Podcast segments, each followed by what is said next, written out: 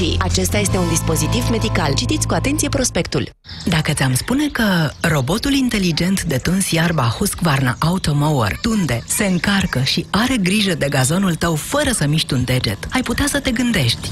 De pe canapea, cu un pahar de vin în mână, să tot tunzi iarba. Și nu e tot. Găsești modele diferite de roboți Husqvarna Automower, începând cu 4490 de lei, TVA inclus, la distribuitorii Husqvarna din toată țara. Husqvarna. Ready when you are. Pentru pianist este pianul.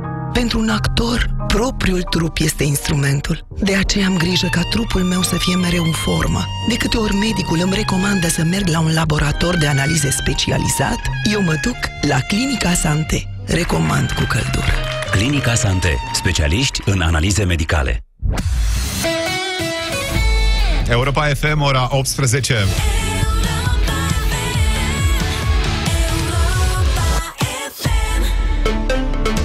Manuela Nicolescu și Filip Stan David vă prezintă jurnalul de seară Europa FM. Bun venit! Bine v-am găsit. DNA îl urmărește penal pe coordonatorul campaniei PSD. Mircea Drăghici ar fi folosit o parte a subvenției de la stat pentru a-și cumpăra un imobil. Întâlnirea liderilor coaliției în biroul lui Liviu Dragnea de la Camera Deputaților, o posibilă temă de discuție, ar fi adoptarea unor noi ordonanțe referitoare la justiție. Ședință solemnă a Parlamentului în huiduelile majorității, Claus Iohannis a lansat un nou atac la adresa guvernării. Ziua Mondială de Conștientizare a Autismului. Guvernul promite sprijin celor care suferă de bolile din acest spectru și un Brexit fără acord este din ce în ce mai aproape, avertizează negociatorul șef al Uniunii Europene în relația cu Marea Britanie. Detalii în câteva momente, deocamdată însă datele meteo. La noapte vânt puternic la munte și în sudul Banatului. Temperaturile minime vor fi de la minus 8 grade în depresiunile Carpaților Orientali până la plus 8 în dealurile de vest. Va cădea brumă în nord, centru și est. Mâine, trecător și izolat, va ploua slab în vest estul și în sud-vestul țării, iar pe creste vor fi posibile și precipitații mixte. Temperaturile maxime vor fi de la 8-9 grade pe litoral până la 20 în regiunile vestice. În București, mâine, o maximă în jur de 14 grade. Ascultați jurnalul de seară Europa FM. Coordonatorul de campanie al PSD și totodată trezorierul partidului este urmărit penal de procurorii anticorupție. Mircea Drăghici este acuzat de delapidare și de utilizarea subvențiilor de la stat în alte scopuri decât cele pentru care au fost acordate. Mircea Drăghici a fost audiat astăzi la DNA. Cu detalii Mihai Bucureștean. Mircea Drăghici ar fi însușit 380.000 de euro prin încheierea fictivă a unui contract de închiriere a unui imobil. A folosit astfel banii din subvenții în alte scopuri decât cele pentru care acestea au fost acordate acordate. Ar fi plătit cu ei două treimi din valoarea unui imobil. În februarie 2018, trezorierul PSD împreună cu o persoană din familie au negociat cumpărarea unui imobil de peste 500.000 de euro și au decis să-l achite în parte cu banii pe care Drăghicii gestiona în calitate de trezorier. Contractul de închiriere fusese încheiat pe 10 ani, valoarea totală a chiriei fiind de 380.000 de euro. În realitate, întreaga contravaloarea contractului a fost achitată în avans, timp de 5 luni, din subvențiile acordate prin lege Partidului Social Democrat. Iată ce a declarat Mircea Drăghici după audierea de la DNA. Să fii pus sub acuzare că, ai, că n-ai respectat o lege pe care tu ai făcut-o în Parlamentul României și ești cel mai îndreptățit să știi spiritul și litera acestei legi, mi se pare mult exagerat și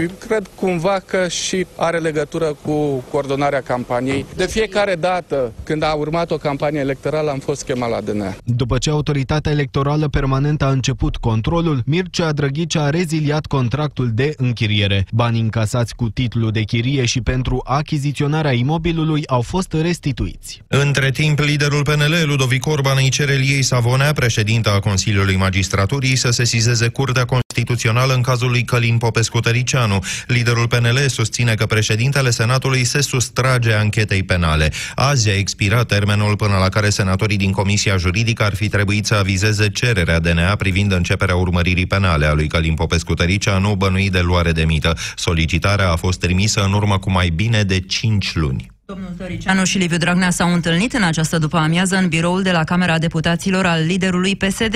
La discuție au mai luat parte ministrul Justiției Tudorel Toader și premierul Viorica Dăncilă.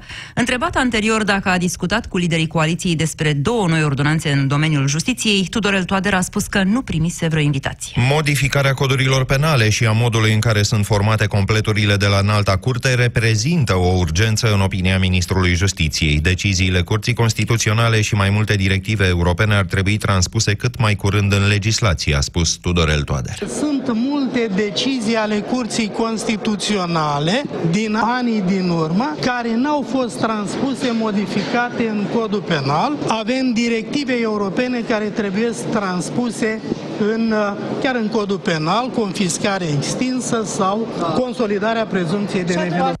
Ministrul Justiției a adăugat că e prerogativa guvernului să apeleze la ordonanțe de urgență. Dacă președintele nu mai dorește acest lucru, ar trebui să schimbe legea fundamentală. Va propune la referendum să nu se mai dea ordonanțe de urgență. Domeniul Justiției, un referendum cu această temă nu rezolvă problema de fond. De ce? Pentru că legea fundamentală, Constituția, abilitează guvernul să dea ordonanțe de urgență. Dacă domnia sa vrea să elimine din Constituție posibilitatea guvernului, nu este posibil decât să inițieze o procedură de revizuire a Constituției. Într-o ședință solemnă a Parlamentului la 15 ani de la aderarea României la NATO, președintele Iohannis a atacat din nou guvernul și majoritatea parlamentară. Cu atât mai condamnabile sunt acțiunile actualei majorități PSD, care prin asaltul fără precedent în ultimii 30 de ani care prin asaltul fără precedent în ultimii 30 de ani la adresa statului de drept riscă să fragilizeze statutul țării noastre în Alianța Nord-Atlantică și în Uniunea Europeană. PSD eșuează să se ridice la importanța acestui moment strategic. De la tribuna Parlamentului, Liviu Dragnea a anunțat că îi va da replica în zilele următoare. Un partid mare poate face lucruri mari pentru România și poate genera un consens național în momentele cu adevărat importante pentru țara noastră. Așadar, NATO a apărut ca o alianță a binelui, a democrației, în fața răului și a exceselor totalitare. Aici este România și nu poate fi în altă parte. Și din respect pentru această zi, din respect pentru apartenența noastră la NATO, răspunsurile care meritau date astăzi în urma unui discurs, le vom da în zilele următoare. Vă mulțumesc mult! La sosirea în Parlament, președintele nu a fost întâmpinat de șefii celor două camere, Liviu Dragnea și Călim Popescu Tăricianu, așa cum prevede protocolul. Ascultați jurnalul de seară Europa FM. Noi dezvăluiri în dosarul minore și droguri pentru polițiști, în care un comisar de la Serviciul de Acțiuni Speciale al Poliției Bacău a fost arestat preventiv. Dosarul instrumentat de procurorii antimafia vizează activitatea unui club clandestin mascat într-un depozit de bulion. Acesta se afla chiar lângă sediul poliției. Eleve de liceu erau racolate și aduse la petrecerile din club, unde ar fi fost drogate și abuzate sexual. Transmite Claudia Toader. Ancheta DICOT a început încă din 2015, la puțin timp după ce în depozitul de bulion de lângă poliție a început să funcționeze clandestin un club. În ciuda aspectului exterior dărăpânat, interiorul arăta ca un club de fițe din centrul capitalei. Era dotat cu instalație de sonorizare, mixer, ecran LCD, sistem de lumini ambientale și canapele. Procurorii au aflat atunci că în club aveau loc aproape zilnic petreceri în timpul cărora se foloseau o gamă variată de droguri și aveau loc orgii sexuale cu minore. Fetele erau amorțite cu cocaină, exploatate sexual, toate scenele fiind filmate de proprietar. Ancheta Judecătorii au stabilit că lumea care se perinda în local era variată de la apropiația patronului, oameni de afaceri, infractori, polițiști și funcționari ai statului. Multe dintre fete erau minore de la țară și erau racolate de la liceele din Bacău, dar și prostituate care veneau la club pentru că patronul le promitea clienți. Au fost însă și fete care veneau pur și simplu fiind invitate să participe la o petrecere, fără să știe că în acel loc se organizau orgii sexuale. Ele erau drogate și sfârșeau prin a întreține raporturi sexuale cu patronul și apropiații săi. Patronul, poreclit nașul, obișnuia să filmeze diferite scene din timpul petrecerilor și folosea materialele video obținute pentru a-i condiționa pe participanți în vederea obținerii unor avantaje. Comisarul de poliție arestat preventiv era unul dintre apropiații patronului și este acuzat că ar fi intervenit pe lângă un polițist de la rutier să închide dosarul unui accident provocat de un șofer fără permis. Claudia Toader, Europa FM. Este ziua mondială a conștientizării autismului, o, bol, o tulburare complexă care afectează comunicarea, relațiile sociale și comportamentul. Un copil român din 51 suferă de o boală din spectrul autist. Guvernul anunță că va lua măsuri pentru a spori accesul persoanelor diagnosticate cu autism la servicii de sănătate sau educație. Premierul Viorica Dăncilă. Vom aloca fonduri pentru a asigura fiecarei persoane diagnosticată cu tulburare de spectru autist accesul săptămânal la 5 ore de terapie complementară a actului medical, oferită de specialiști în psihoterapie și psihopedagogie specială. Despre integrarea copiilor care suferă de autism în sistemul de învățământ a vorbit și Ecaterina Andronescu, ministrul educației. Derulăm în această perioadă un uh, proiect din fonduri europene pentru formarea 55.000 de profesori și din această categorie de profesori sau în această categorie intră profesorii pe care îi pregătim în mod special pentru copiii cu dificultăți de integrare și cu dificultăți de învățare, pentru că ei au nevoie de suportul unor dascăl special pregătiți. La Constanța, doi roboți sunt folosiți începând de astăzi în terapia pentru copiii din Centrul de Autism Marea Neagră. Roboții de acest fel sunt în uz în alte țări de 14 ani, după cum relatează Sonia Teodoriu.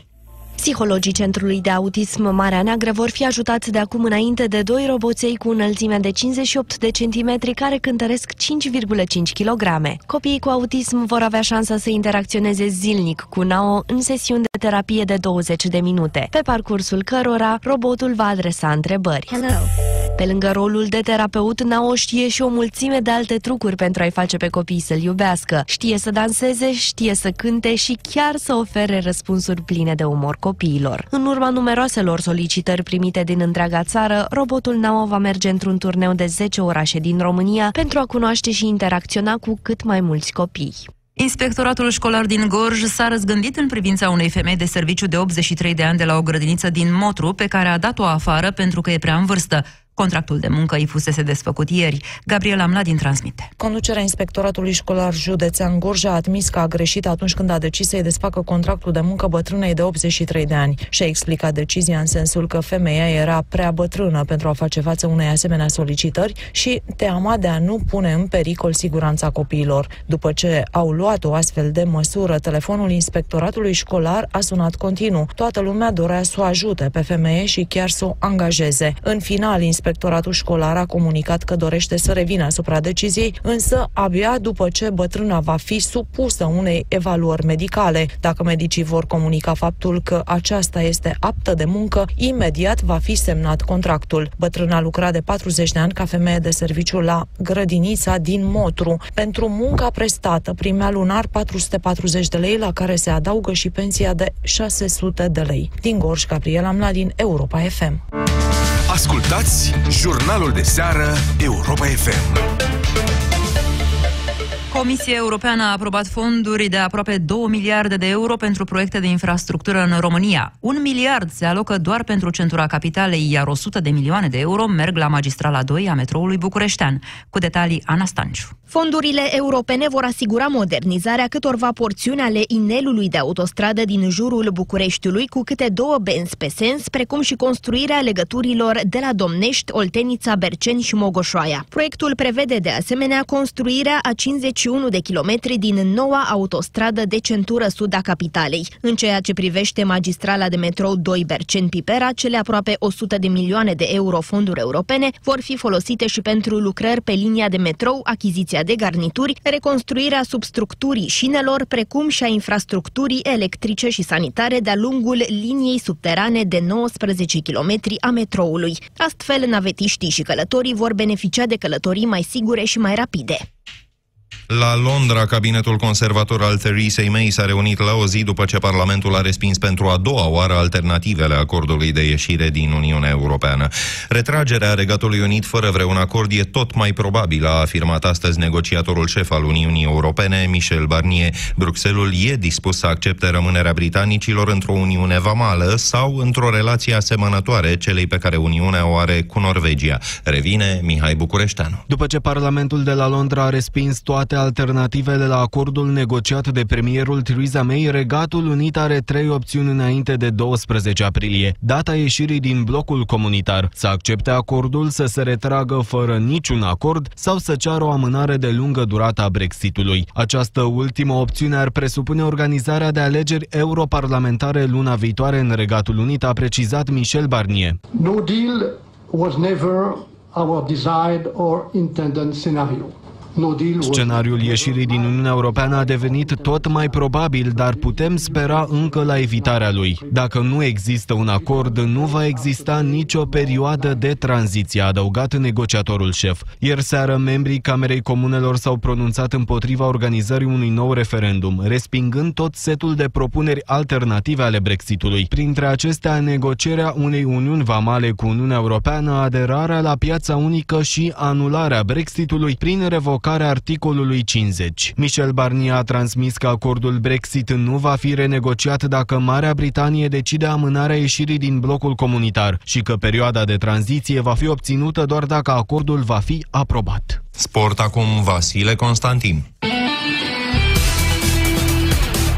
Bună seara, s-au stabilit cele două dueluri din semifinalele Cupei României la handbal feminin. Deținătoarea trofeului CSM București va întâlni echipa pregătită de Gheorghe Tadici, HC Zalău, iar SCM Râmnicu Vâlcea, liderul la zi din Liga Națională, va juca împotriva lui CS Măgura Ciznădie. Meciurile din penultimul act sunt programate la 20 aprilie, iar finala se va juca o zi mai târziu. Echipele calificate care vor să organizeze turneul Final Four au șapte zile la dispoziție pentru a prezenta Federației Române de Handbal oferta de găzduire a competiției.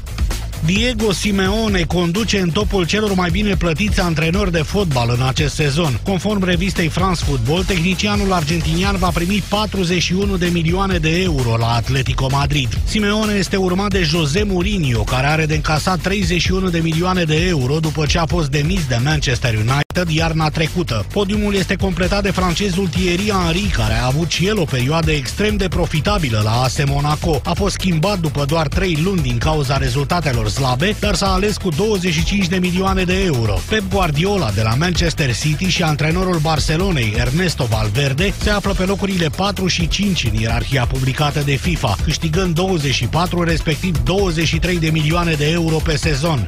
Fiul lui Michael Schumacher, Mick, a urcat astăzi pentru prima oară într-o mașină de Formula 1 și a confirmat că moștenește talentul tatălui. Pilotul german în vârstă de 20 de ani a făcut mai multe teste la volanul unui Ferrari pe circuitul din Bahrein. Deși nu a mai pilotat niciodată la acest nivel, Mick Schumacher a obținut timpi mai buni decât driveri cu mare experiență, ca italianul Daniel Ricciardo sau rusul Daniel Gviat. El va participa la câteva teste și săptămâna viitoare cu Alfa Romeo, echipă la care ar putea debuta sezonul următor în Formula 1. Punem punct aici jurnalului de seară. Intrați acum în Piața Victoriei, astăzi cu Sanda Nicola. Bună seara, Filip! Astăzi vine în Piața Victoriei Andrei Caramitru, fiul celebrului actor Ion Caramitru, economist cu o carieră strălucită în Elveția. Caramitru Junior s-a înscris în urmă cu trei luni în Uniunea Salvați România și a devenit consilier al președintelui acestei formațiuni, Dan Barna, pe chestiuni ce țin de elaborarea unui program de guvernare. După nici trei luni în politică, este cunoscut pentru declarațiile sale abrupte, care au stârnit valuri în media și pe rețelele sociale și a câștigat rapid notorietatea prin abordări radicale la probleme mai degrabă din afara ariei lui de competență, fiscalitate, economie și program de guvernare. A șocat și a enervat pe multă lume când s-a adresat celor de la putere spunând nu vă jucați cu focul, de ce n-am dat și noi un OUG retroactiv în prima zi de guvernare, care să anuleze tot ce ați făcut voi și să vă și arunce în pușcărie imediat pe toți. Cine este Andrei Caramitru și ce vrea el de fapt? Încercăm să aflăm după publicitate. Rămâneți în Piața Victoriei. La Selgros te răsfeți cu oferte pe placul tău. În perioada 4-7 aprilie beneficiezi de până la 25% reducere la electrocasnice și produse de îngrijire personală marca Heiner. Reducerea se acordă la casele de marcat cu excepția articolelor aflate în alte promoții. Oferta este valabilă în limita stocului disponibil. Selgros, club pentru profesioniști și pasionați de bunătățuri. Urmează mesajul cu 15%.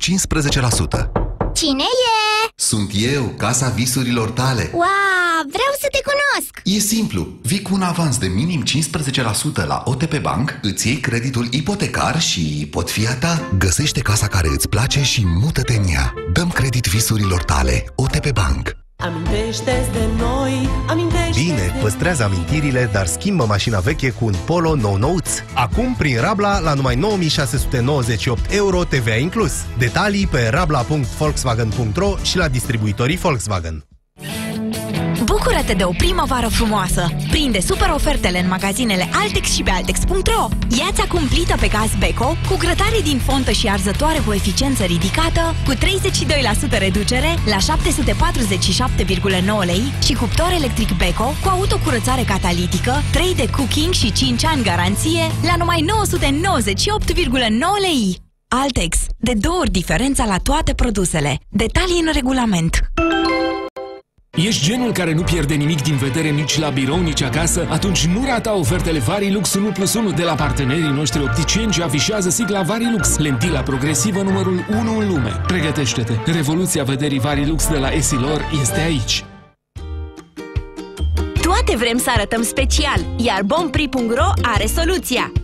Faci cumpărături la modă fără a ieși din casă. Ai livrarea gratuită la toate comenzile de peste 99 de lei. Bompri, it's me. Vi se potrivește mai bine viața în doi? Pardon, în trei. Orice ai alege să schimbi în viața ta, Enel are o soluție pentru tine. Pentru că unele lucruri merg mai bine împreună, alege pachetul Gaz Plus Electricitate de la Enel până pe 18 aprilie și poți câștiga prin tragere la sorți una dintre cele 10 centrale termice inteligente. Sună la 0800 070809, intră pe enel.ro sau vin în magazine. Enel, ai puterea să alegi. Căutăm câștigători! Vino în orice showroom Dacia între 1 și 13 aprilie și poți câștiga una dintre cele 3 mașini puse în joc. În plus, primele 1000 de comenzi beneficiază de servicii de asistență rutieră gratuită. Profită acum de ofertele Rabla pentru toate modelele Dacia. Detalii în regulamentul campaniei disponibil gratuit pe promoții.dacia.ro și în rețeaua de agenți Dacia. Ofertele pentru vânzarea vehiculelor către persoane fizice prin programul Rabla se aplică de la momentul deschiderii înscrierilor în Psipan în 2019. Electrocasnice noi pentru orice nevoi. Comandă de la EMAG mașina de spălat rufe DU 7 kg, 1000 rotații pe minut și clasă A+++, cu 5 ani garanție la numai 979 lei. Îți aducem produsul preferat până unde îl vrei instalat. Ai transport gratuit în București și Ilfov pentru toate electrocasnicele mari. EMAG. Bună! Vrei să vezi ce cadou mi-ați luat? Uite o poză! Îți place cum îmi stă? Pe 10 e ziua Ioanei. Îi luăm și ei tot gift card Băneasa? Îi dăm exact ce își dorește, chiar dacă nu știm ce.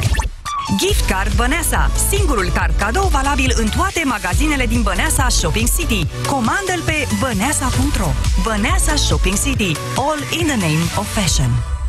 Electrocasnice noi pentru orice nevoi. Comandă electrocasnicele mari de la EMAG și îți aducem produsele preferate până unde le vrei instalate. Ai prețuri uimitoare și transport gratuit în București și Ilfov plus mii de opinii de la cumpărători să alegi corespunzător. EMAG Europa FM. Cea mai bună muzică de ieri și de azi.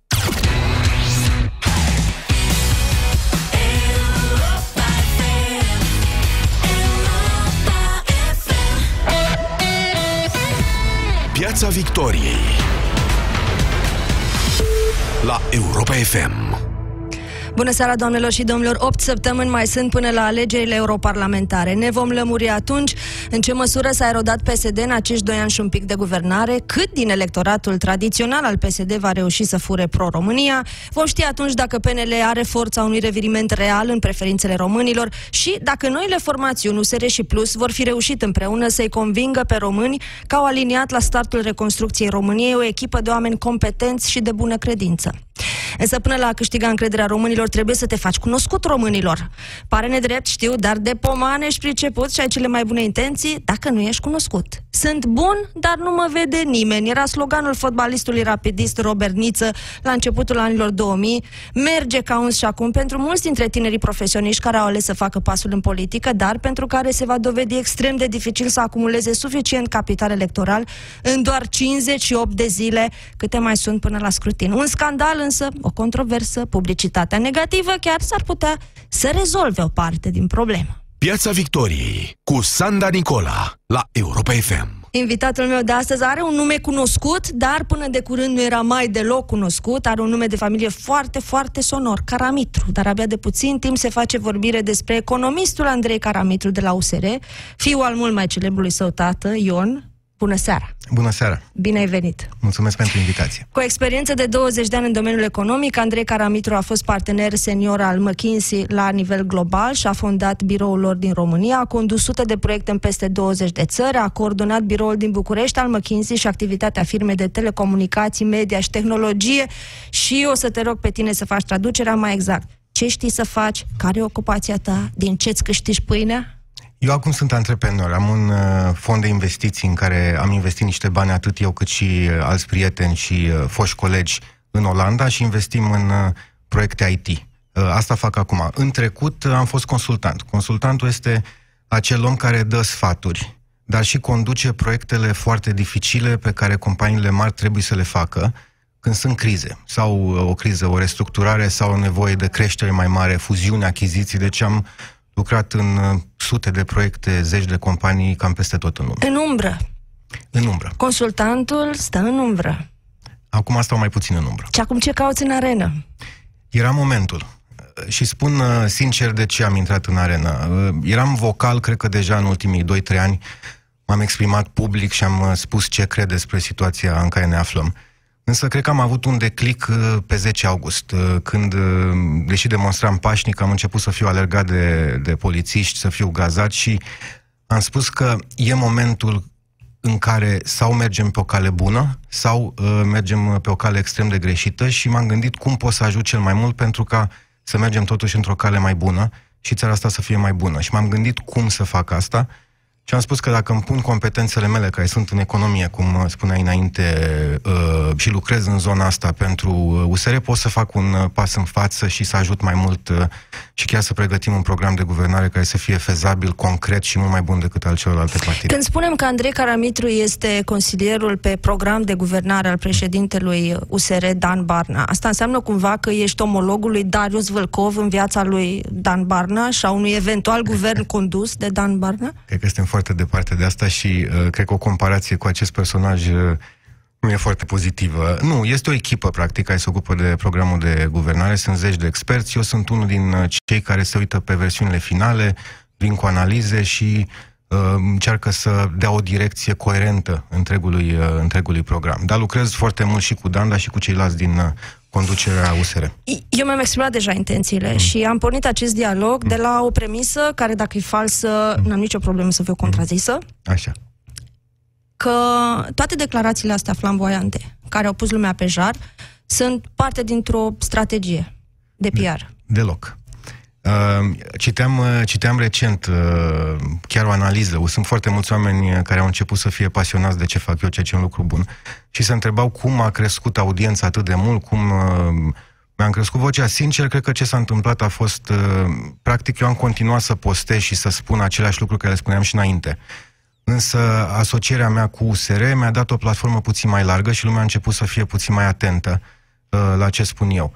Sigur că au fost niște declarații un pic mai uh, controversate, care unele au fost scoase din context, unii au spus că sunt prea dure, alții au spus că sunt bune, alții au spus că nu sunt atât de bune. Regres ceva din ce ai făcut, Deloc, din ce ai absolut spus? deloc, absolut deloc. Eu nu cred, uh, nu retrag uh, fundamental nimic din ce am zis.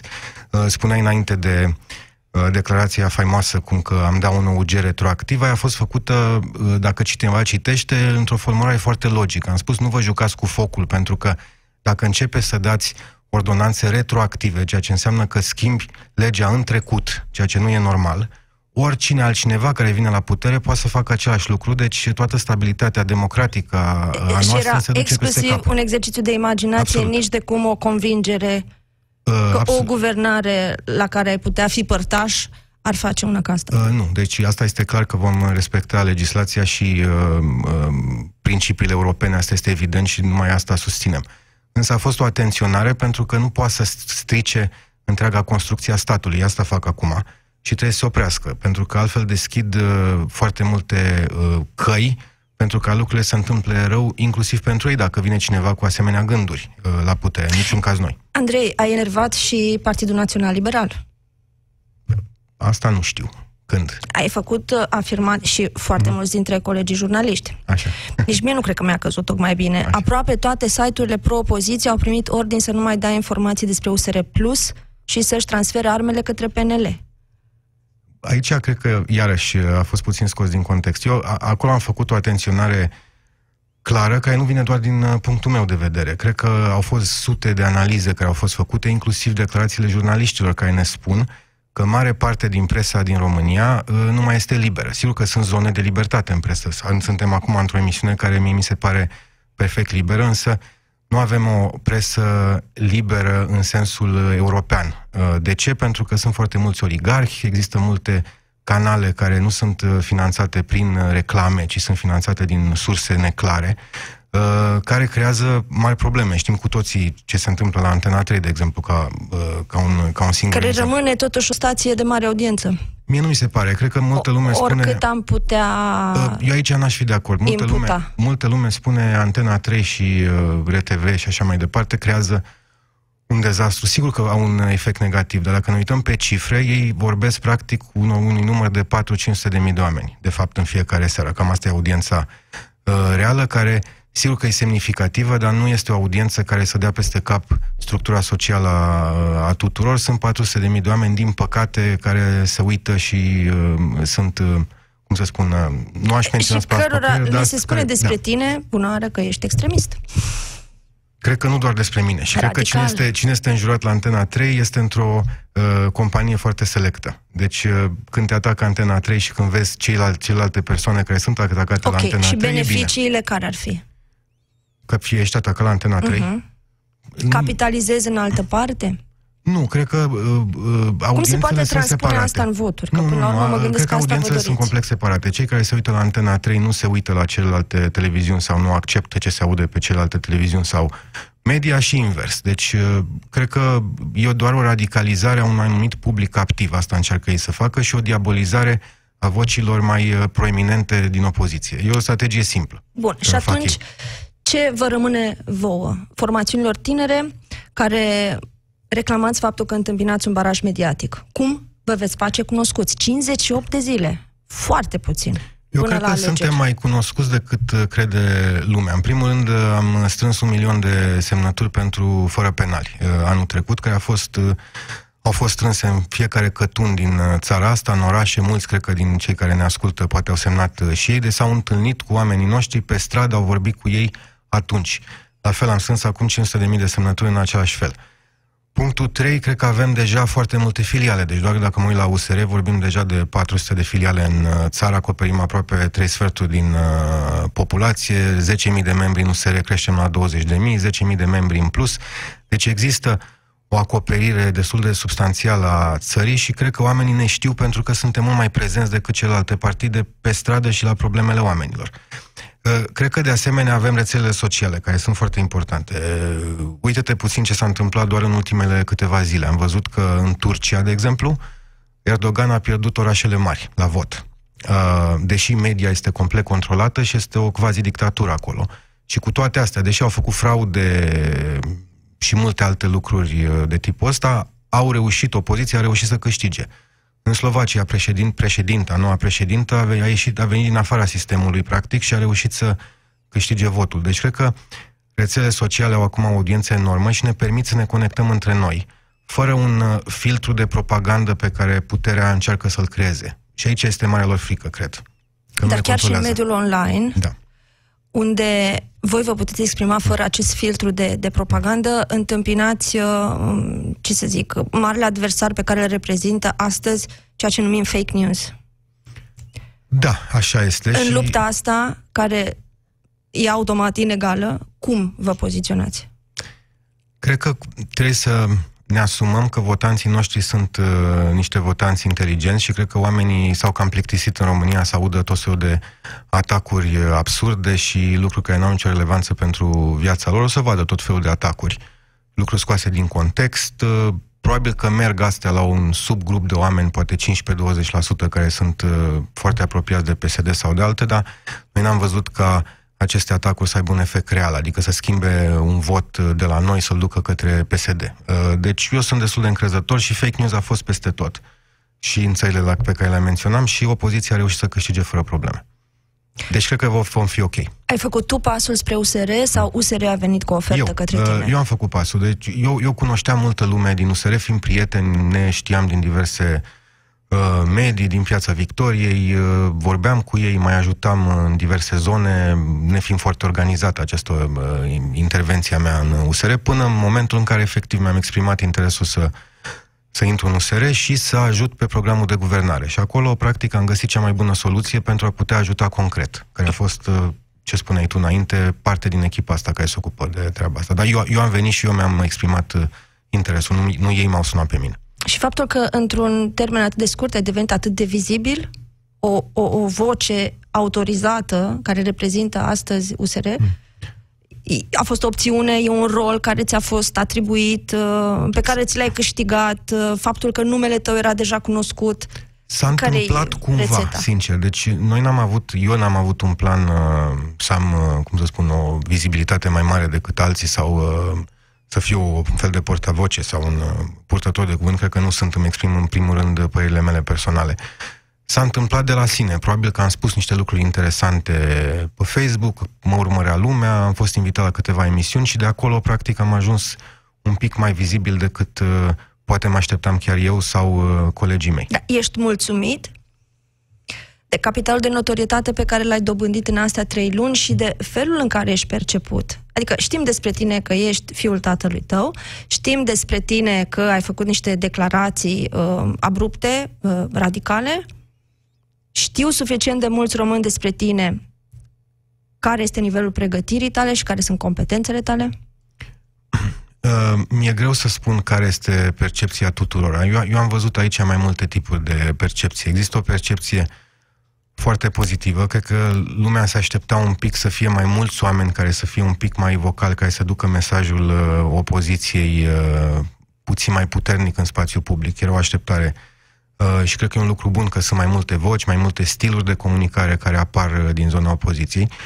Sigur că au fost și au fost alții care au spus că poate limbajul, poate anumite postări au fost un pic mai, uh, mai radicale. Mie nu mi s-au părut, au fost multe scoase din context și a fost și o diabolizare care a fost creată puțin în jurul a două, trei postări din sute sau mii care le-am avut.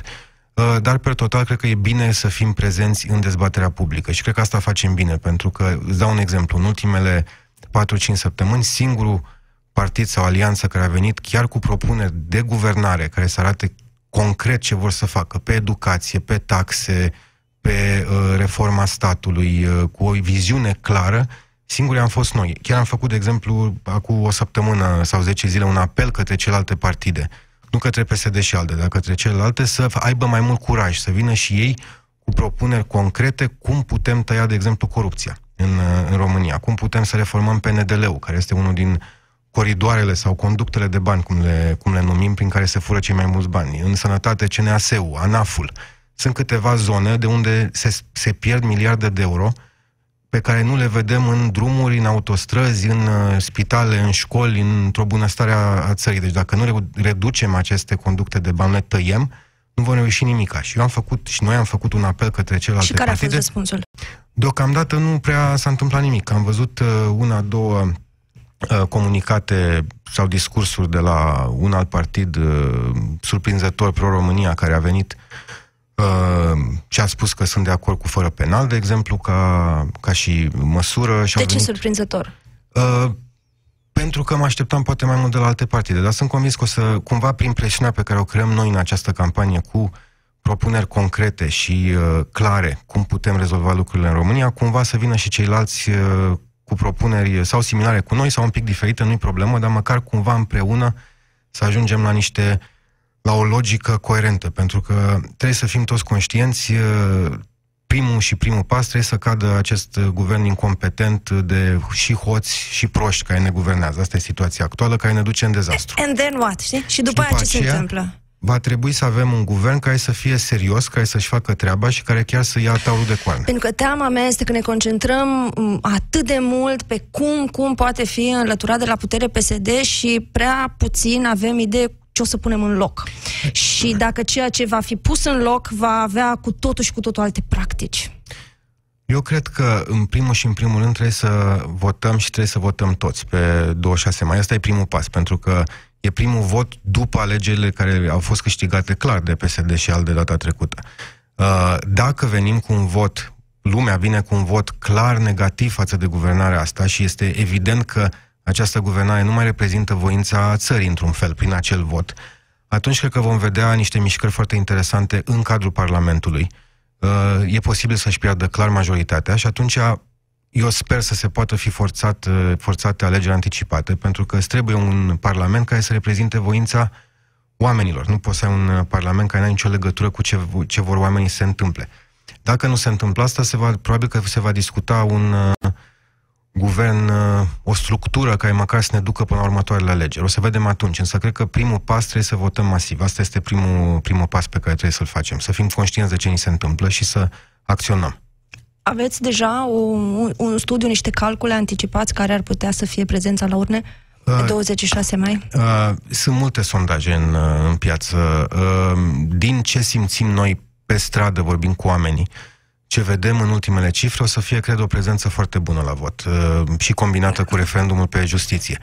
Acum, uh, nu înseamnă că toată lumea o să meargă la vot, dar o să meargă, cred, mult mai mulți decât au fost la alegerile parlamentare de data trecută, unde a fost doar 40% din lume. Sociologii spun că de regulă votanții se capacitează în vremuri de criză, trăim vremuri de criză Trăim clar că în vremuri și de criză. atunci de ce percepția alegătorilor nu este că e foarte important rolul lor în acest moment? Eu cred că mulți percep asta. Uh, Sincer, eram chiar recent cu, cu tineri, de la corporatiști până la oameni mai simpli, vorbind cu ei și cumva marea majoritate n-au votat data trecută și acum deja aproape toți merg către vot. Deci cred că o să vedem mult mai mulți oameni care merg să voteze. Uh, acum, multă lume e conștientă, nu toți, dar cred că foarte multă lume și o să facem cât mai clare lucrurile, cred, în următoarea lună, lună jumate, pentru ca lumea să înțeleagă uh, care este miza acestor alegeri. Pentru că miza e foarte importantă.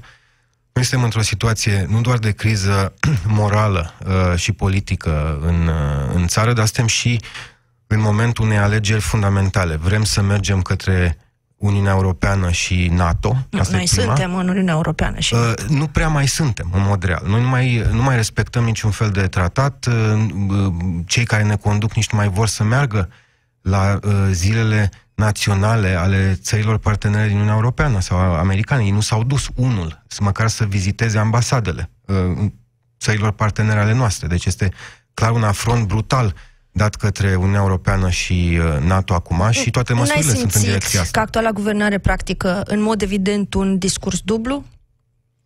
Unul care să prindă la electoratul tradițional din țară, căruia îi trebuie să-și materializeze cumva frustrările și să le direcționeze spre un dușman, iar dușmanul este Uniunea Europeană în acest context și totuși discursul pentru Uniunea Europeană sigur că este acid, sigur că are accente naționaliste, dar nu e niciodată chiar atât de, de, de grav încât să, să riscăm excluderea. Știți cum e? Ei, ei lucrează cu aceiași consultanți cu care a lucrat uh, Victor Orban în Ungaria și au lucrat și alți uh, semidictatori de prin zonă. Deci e același să spun, manual. Ei aplică un manual pentru că nu-i duce mintea foarte departe, îi vedem cu toții Da, uh, ce aprins până capacitate aici. au. Dar au niște consultanți care au un plan extrem de simplu. Trebuie să diabolizezi ceva, să creezi un dușman. Au încercat inițial cu Soros, dacă, dacă Le-a ții și minte. reușit. Foarte puțin, în mod real. Adică nu cred că oamenii percep uh, Soros ca fiind o problemă în România. Au Cum? început... uh, Încă mai sunt români care sunt, Sunt, sunt. convinși că este tatăl lui mai Dacian puțin, Cioloș. Mult mai puțin decât, uh, de exemplu, în Ungaria. Uh, au încercat să diabolizeze Uniunea Europeană, au încercat să facă referendumul uh, pentru familie ca un fel de afront, într-un fel, uh, al, al valorilor europene. Nu prea le-a ieșit până acum. Pentru că românul e puțin diferit. Noi să nu uităm. Uh, România l-a votat totuși ca președinte pe Claus Iohannis. Uh, Claus Iohannis în acel moment nu era foarte cunoscut la nivel național, era primarul din Sibiu.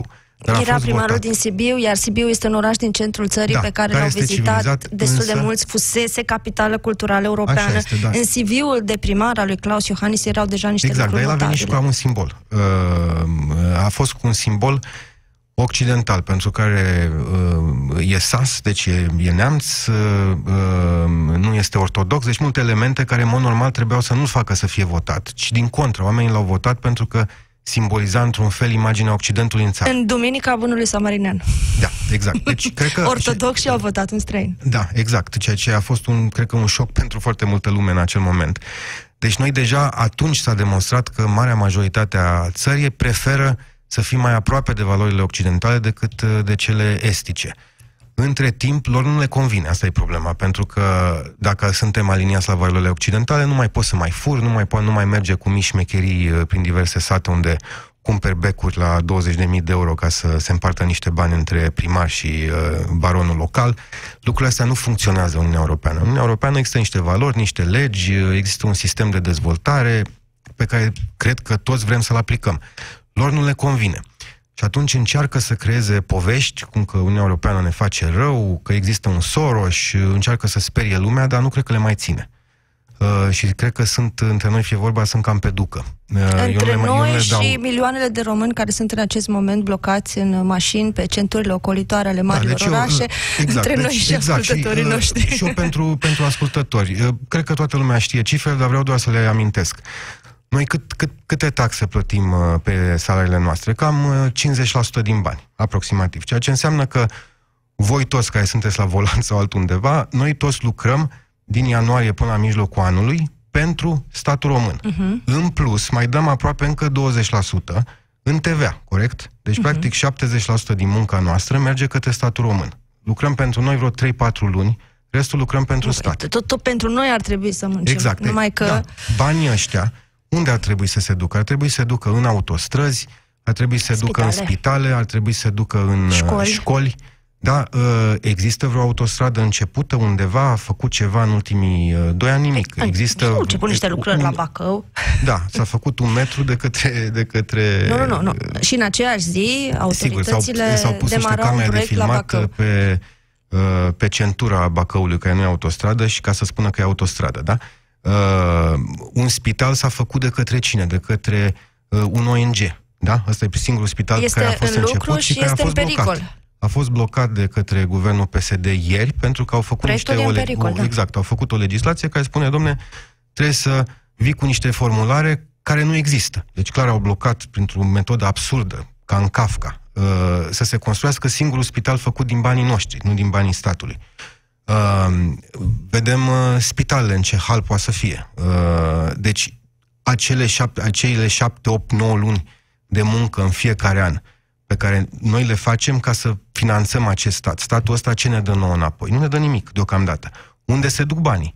Se duc banii în buzunarele lor. Se duc banii în două, lu- în două locuri. Unul, uh, cam la 150-200 de mii de oameni cel mult, care sunt noua nomenclatură, aș numi, o cei cu salarii enorme la stat, care de multe ori nu-și nu vin la muncă, încă sunt puși acolo politic. Uh, amante, Ei, nu, șoferi, merg la muncă, dar merg la partid. merg la partid. Nu la direcția exact, de care unde sunt plătiți încasează cel bani. mai mult. Dacă un profesor câștigă de patru ori mai puțin decât uh, un consilier care nu trece pe la muncă într-o primărie. Hai să știm cu toții cifrele. Deci e nomenclatura plus furtul făcut peste tot. Și de asta trebuie să se oprească. Cred că trebuie să oprim cu toți. Bun, Andrei, există o chestiune care mă preocupă în mod deosebit. Până acum, partidele mari care au existat în România post-decembristă au supraviețuit, um, au mers înainte printr-o disciplină de partid bazată de cele mai multe ori pe complicitate și nu pe loialitate. Corect. Avem niște formațiuni noi, alcătuite de tineri profesioniști, oameni care și-au făcut un rost până la această vârstă, care cel puțin teoretic le acordăm acum prezumția de nevinovăție, uh, n-au niciun motiv să fure. Dar nici nu îi leagă niște complicități, știi? Adică dacă eu nu te susțin pe tine să accezi în funcția X de partid, știi? Tu n-ai cu ce să mă șantajezi, că o dai afară pe mama care e directoare la o școală. Știi ce zic? Mhm.